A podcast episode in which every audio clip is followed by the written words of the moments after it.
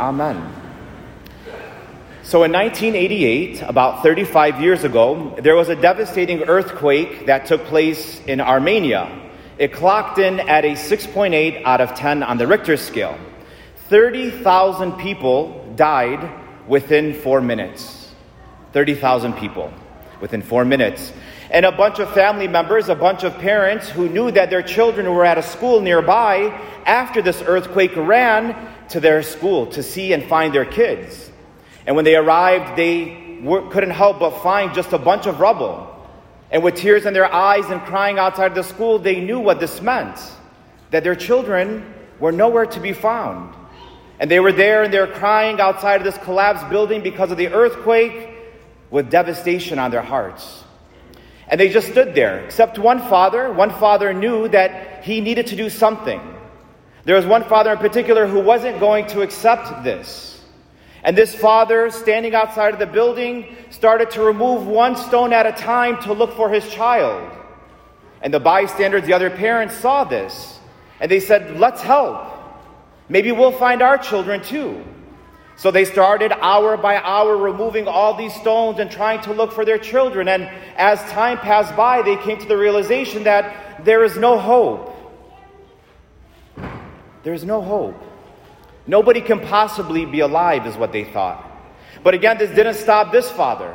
This one particular father kept going, and he kept removing, and he kept going, and he kept removing the blocks and the stones.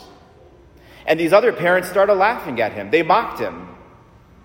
After a while, after mocking him for a while, and he still continued to look for his son. And after 38 hours, 38 hours looking for his son with his bloody hands, he removed one final brick, one last brick. He threw it aside, and there was his son with his friends. His son's immediate reply when he saw his father after being stranded for 40 hours, his son responded, I knew you would come, Dad. I knew you would come, Dad. And we may hear this and say, okay, Father, well, thank you. Thank you for this lesson. But what does this have to do with Easter? And, brothers and sisters, if we don't see a direct correlation with this historical event from 35 years ago of a father who went looking for his son, and an actual another historical event that took place 2,000 years ago on Easter Sunday, how a father came looking after us to save us, then we don't know our story. We don't know what we're celebrating today. We've lost the meaning of Easter. We've lost the meaning of Easter. Like the story about the earthquake in Armenia, we too were covered in the rubble, the stones of sin. And God our Father sent His only Son, Jesus, to come and rescue us. And with the bloody hands of Jesus Christ, we were rescued from hell being our only destination after we pass away. That God became man because we were created by God originally. We were then captured by the devil because of original sin from Adam and Eve. And God wouldn't accept that. God would not accept that we were separated from Him for all of eternity. That God sent His only begotten Son, Jesus Christ, to come into this world to save us with His bloody hands. So hell would not be our final destination after we died and that our God, Jesus Christ, is not a historical man, that he is still alive today, working actively in my life and in your life. Amen? We believe this is what we are celebrating today. We are an Easter people. Easter is not one day for Catholics. We are, and say Catholics, we're an Easter people. Somebody says to you, How was your Easter?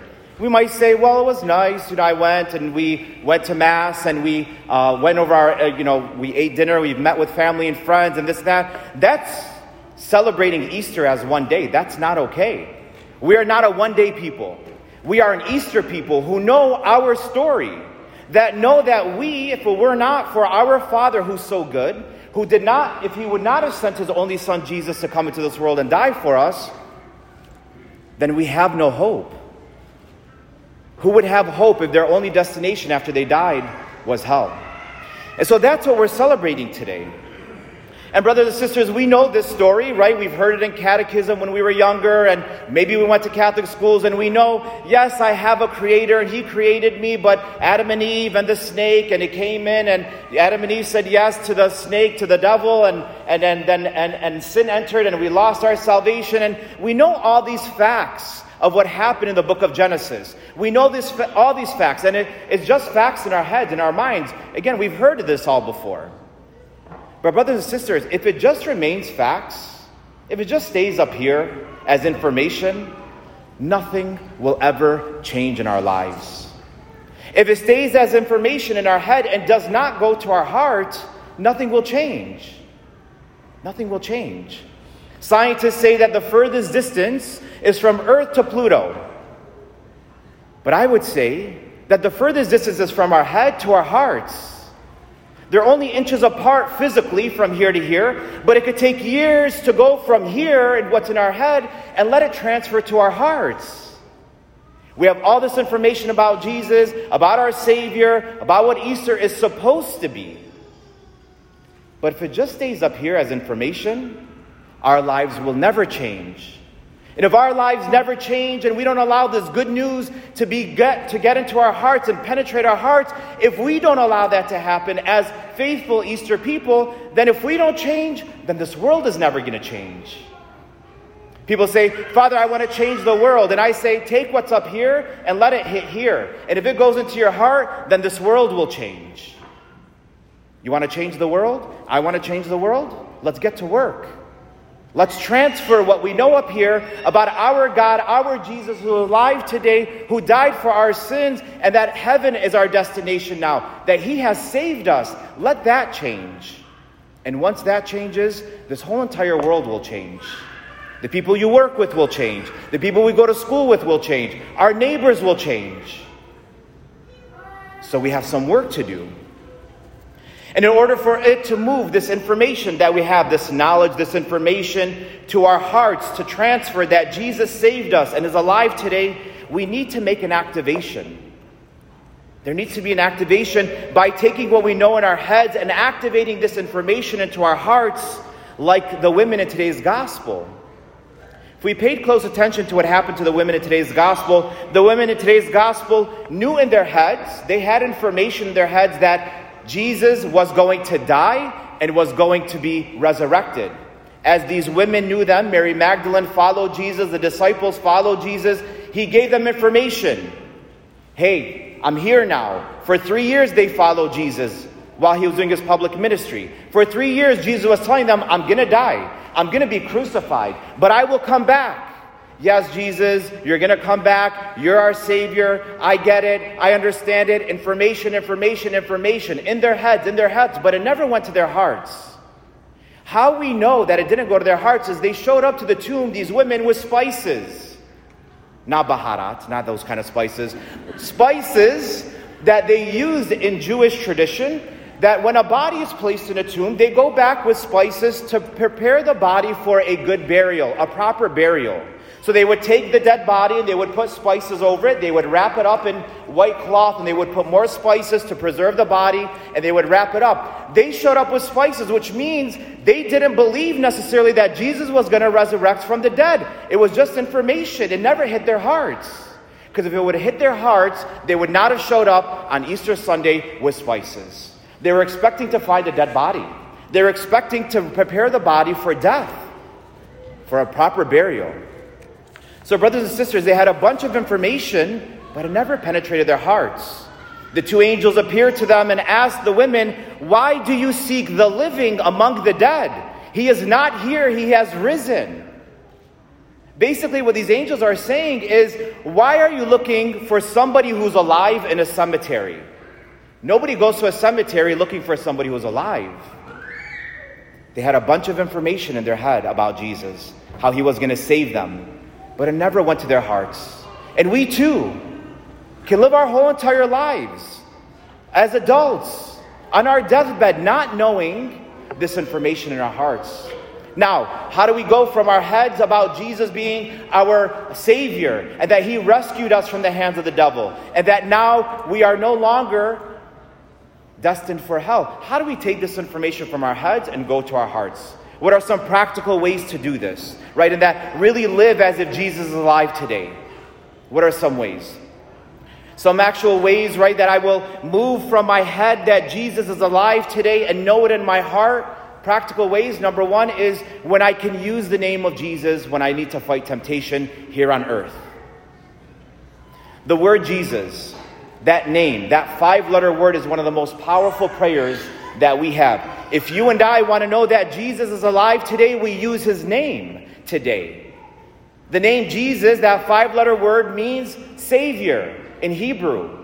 So when I say that name Jesus today, I'm activating that he's really alive today in 2022, 2023, and every other day in my life when I activate his name. Okay, I know in my head Jesus' his name means Savior, but now I need to activate it. I'm, I need this in my heart. I need to use it as a weapon to fight back in the spiritual battle. And guess what? We'll start to know that Jesus is alive when we use his name. That Jesus, your name means Savior, and I'm being tempted right now. So save me right now, Jesus from this sin that I'm about to fall in. And guess what? We're activating, and Jesus comes and he saves us from falling into serious sin. All the saints used the name of Jesus to fight in the spiritual battle. All the saints knew that his name had power, that Jesus was alive, not some dead historical person from 2,000 years ago. One example that I could think of was St. Ignatius of Loyola. St. Ignatius one day had a lustful thought that the devil was trying to, to, to give him. So he's having this lustful thought, and he closed his eyes and he said, Jesus, Jesus, Jesus. And he got into this practice of activating and fighting with the name of Jesus. And one day, after the devil knew what he was doing and he was really using his name, the name of Jesus, when he was fighting temptation, the devil said to St. Ignatius, he says to him, You know what? I'm not tempting you anymore with lust because it's having a reverse effect of what it's, what's, what it's doing to you. I want you to fall into mortal sin, and now you're using it to save you. I'm done. No more. He knew the power of the name of Jesus. He activated this information in his head, St. Ignatius. He let it penetrate his heart, and he became a great saint. I want to become a saint. All of you should want to become saints. We use the name of Jesus to do that. And we use the name of Jesus to help us when we're feeling anxious, when we're depressed. We use the name of anxious when we're feeling tempted to be impatient, to be angry, to not forgive, to have hatred in my heart. Jesus. And right now, let's activate that. Right now, we're going to say the name of Jesus like we really mean it, because that scares the devil. And we're going to say it together three times on the count of three, like we really mean it. One, two, three. Jesus, Jesus, Jesus. That's number one. Number two, I will move from my head that Jesus is alive today and know it in my heart when I cross myself with a sign of the cross when I'm in a dangerous or very stressful situation.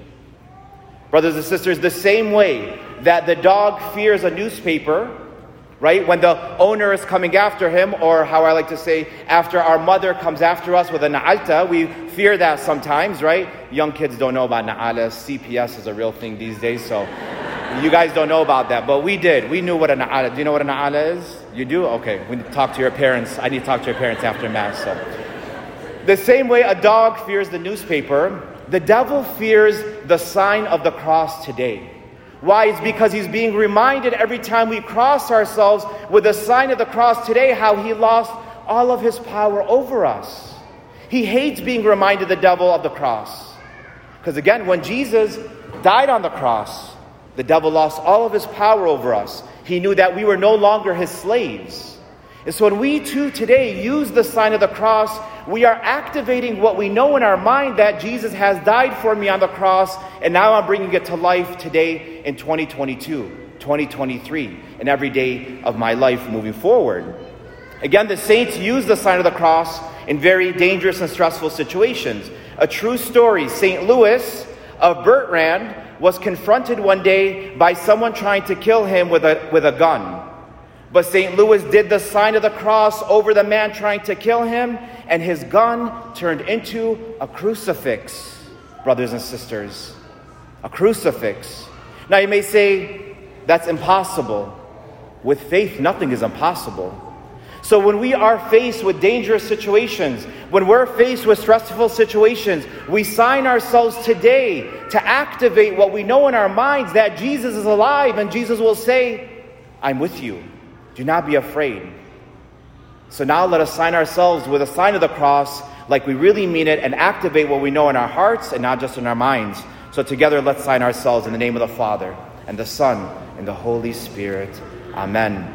The third thing, I will move from my head that Jesus is alive today and know it in my heart when I read the Holy Bible in my life and not just as a historical book. If we want to know God is alive, if we want to know Jesus is with us, and we want to know what He wants from us in our lives, we go to His book. We're going to see God face to face one day, and God's going to say, I wrote a book. Did you read it? I wrote a book. Did you read it? And we'll sit there in front of God Almighty, creator of heaven and earth. And we'll sit there and we'll say, No, I haven't read it. We know everybody else's book. We're on social media and we're on people's lives and their chapters of what's going on, and we're scrolling and we're scrolling and we're going, and we're, we're very interested in what's going on in other people's lives, and, and we're interested in their story and what's going on in their lives and their book. But we're going to see God face to face, and God's going to say, I wrote a book. Did you read it? Did you read it? You were anxious all those days in your life. You didn't have hope all those days in your life. And I could have been there to help you, to walk with you. And all you had to do was open that book to hear my voice. I'm not a distant God who's far away in the skies and the heavens, hiding in the clouds. I'm alive in my word. And if you open up my word, I will speak to you. I will show you I'm alive. I will solve your problems. I will bring healing to your families, to your children, to your addictions. I will heal because I'm alive. Amen?